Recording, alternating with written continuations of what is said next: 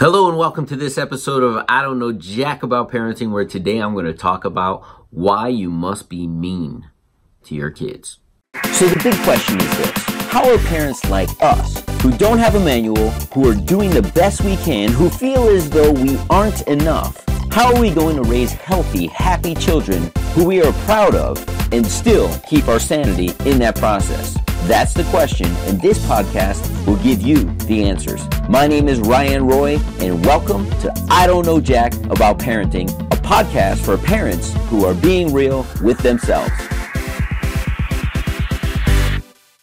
Hello and welcome back to this episode of I Don't Know Jack About Parenting, where today I'm going to be talking about why you must be mean to your children. Mean?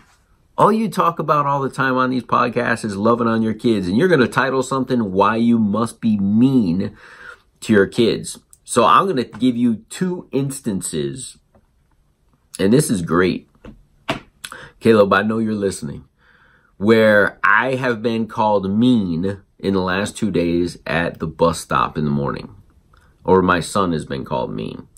So one, we have a, a, family next door to us. They have four children. The oldest is turning seven. My son is turning eight.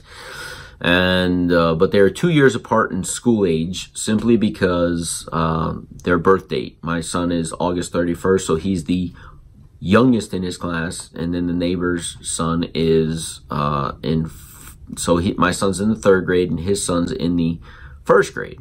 Why? Because he's uh, mid September is his birthday, and he's one of the oldest in his class. So my son, and, and this is admittedly so, I mean, they're kids, they have these quirks and isms and whatever. They play fine together. They enjoy each other's time. Their son will come over to our house. My son will go over to their house. Kids have a great time playing, very respectful to each other. Um, but my son, when it's bus time, he wants to hang out with his friends that are in his grade, and he doesn't interact with the neighbor as much. So the neighbor's kid is a little hurt, right? Like, why is he my friend? And then he doesn't talk to me on the bus and blah, blah, blah, blah, blah. And I've had these discussions with my son to treat him the same no matter what. But I also can't control him. I can guide him. You can lead a horse to water. You cannot make him drink. And, you know, if that's the way he feels, who am I to tell him how to feel any differently? I just try to empower him to treat people the same. If he's your friend, he's your friend. You know, I know you have other friends and you don't want to be judged, but you really shouldn't care what these other kids are thinking. If he's your friend, he's your friend. So the neighbor's son yesterday morning calls my son mean. And he has his back to everybody, and everybody's at the bus stop chatting it up like normal. And I see him off to the side, and I walk over to him and say, Hey, what's going on? And he says, Christian, my son, is, is, is being mean to me. I don't understand it. When I come over to your house or he comes over to my house, we play, everything's okay. And right now he's just being mean. I said, Wow. I said, You see those bushes over there? He goes, Yeah. I said, If Christian came up to you and he pushed you inside the bushes and then kicked you, and he starts laughing, I said, That would be mean. But I'm looking at Christian right now, and he's not doing anything but waiting for the bus. Now, I said, Would you define waiting for the bus as being mean to you? He's like, No. I said, and, and listen, it's first thing in the morning he's not the best to me in the morning. He's not a morning person. So maybe he's just not talkative in the morning. You never see him really talk to anybody in the morning, right? Yeah. I said, so why do you feel the need that he needs to come up and greet you and hug you and high five you and all this stuff? Maybe he's just being himself and you want more attention. And because you're not getting the attention that you want, you're labeling him, labeling him as mean. Is that fair? And he thought about it and he goes, No. I said, So I don't think he's being mean. I think he's just being himself. And for whatever reason, you desire his attention right now.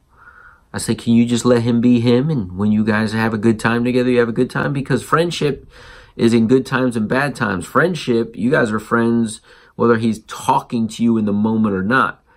You don't need that reinforcement. Trust me, he enjoys playing with you. But he's not going to enjoy it if he feels like he always has to. He needs to engage with you when he's comfortable and you need to be able to receive it when he does. He's never been mean to you. So, you know, do yourself and do him a favor and don't paint that picture of him.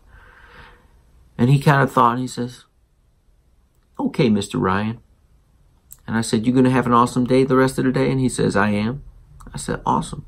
Here comes the bus. And the bus came. So now fast forward to this morning, and I'm mean again. Like this is why this is being mean to kids, right? Because they're not getting their way or they're not getting the attention or you're not saying the things that they want you to say as a parent.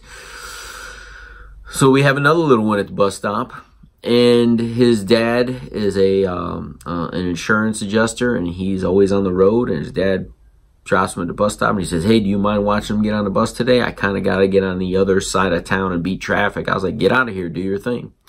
And this one, kindergartner, he's he's like his father. I call him, I said, You're just like daddy. You're a mini version of your daddy. And I said, And that's a good thing because you have a great dad. And he kind of smiles, but he just starts wandering up the road, two houses down and I call his name and I say, "Hey, you you need to get down here and you need to wait for the bus." And he comes down and he says, "Why are you so mean?" I said, "Well, let me ask you a question, and then I'll answer your question." I said, "My question to you is, did your father ask me to make sure you got on the bus safely?" He says, "Yes." I said, "If your father was here, would you have gone all the way down the road?" He says, "No." I said, Well, your father asked me to act like him and watch you. So I expect you to behave the same way you would behave with your father. And you didn't do that. So I wasn't being mean. I was just creating the rules because you're unfamiliar with mine. I said, and I'll tell you this. That's not being mean. That's just making sure that you get on the bus safely. I said, and the bus is late right now.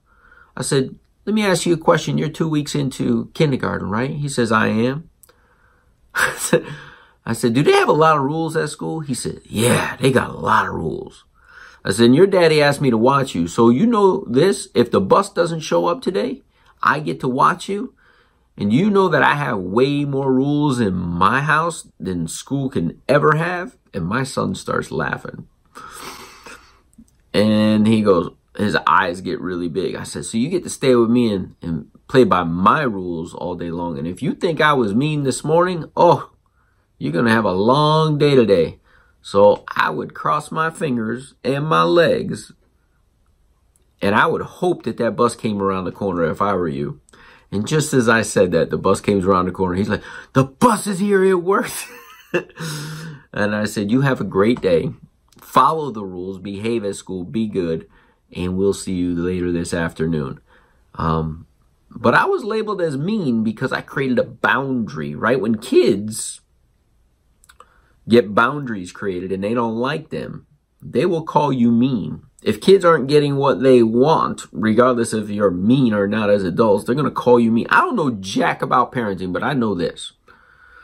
Kids don't know the definition of words because mean is not what I was. I was clear. I created boundaries. I let them know the rules. I give them perspective. And because they're not used to always having an adult pour into them, right? Challenging them, asking them good questions, making them think for themselves, giving them some critical thinking skills. Sometimes that can be perceived as mean. I will be mean 100% of the time if I'm empowering little ones to be better versions of themselves. And I encourage you to do the same. We'll see you in the next episode. Do you want to be the dad you wish you had?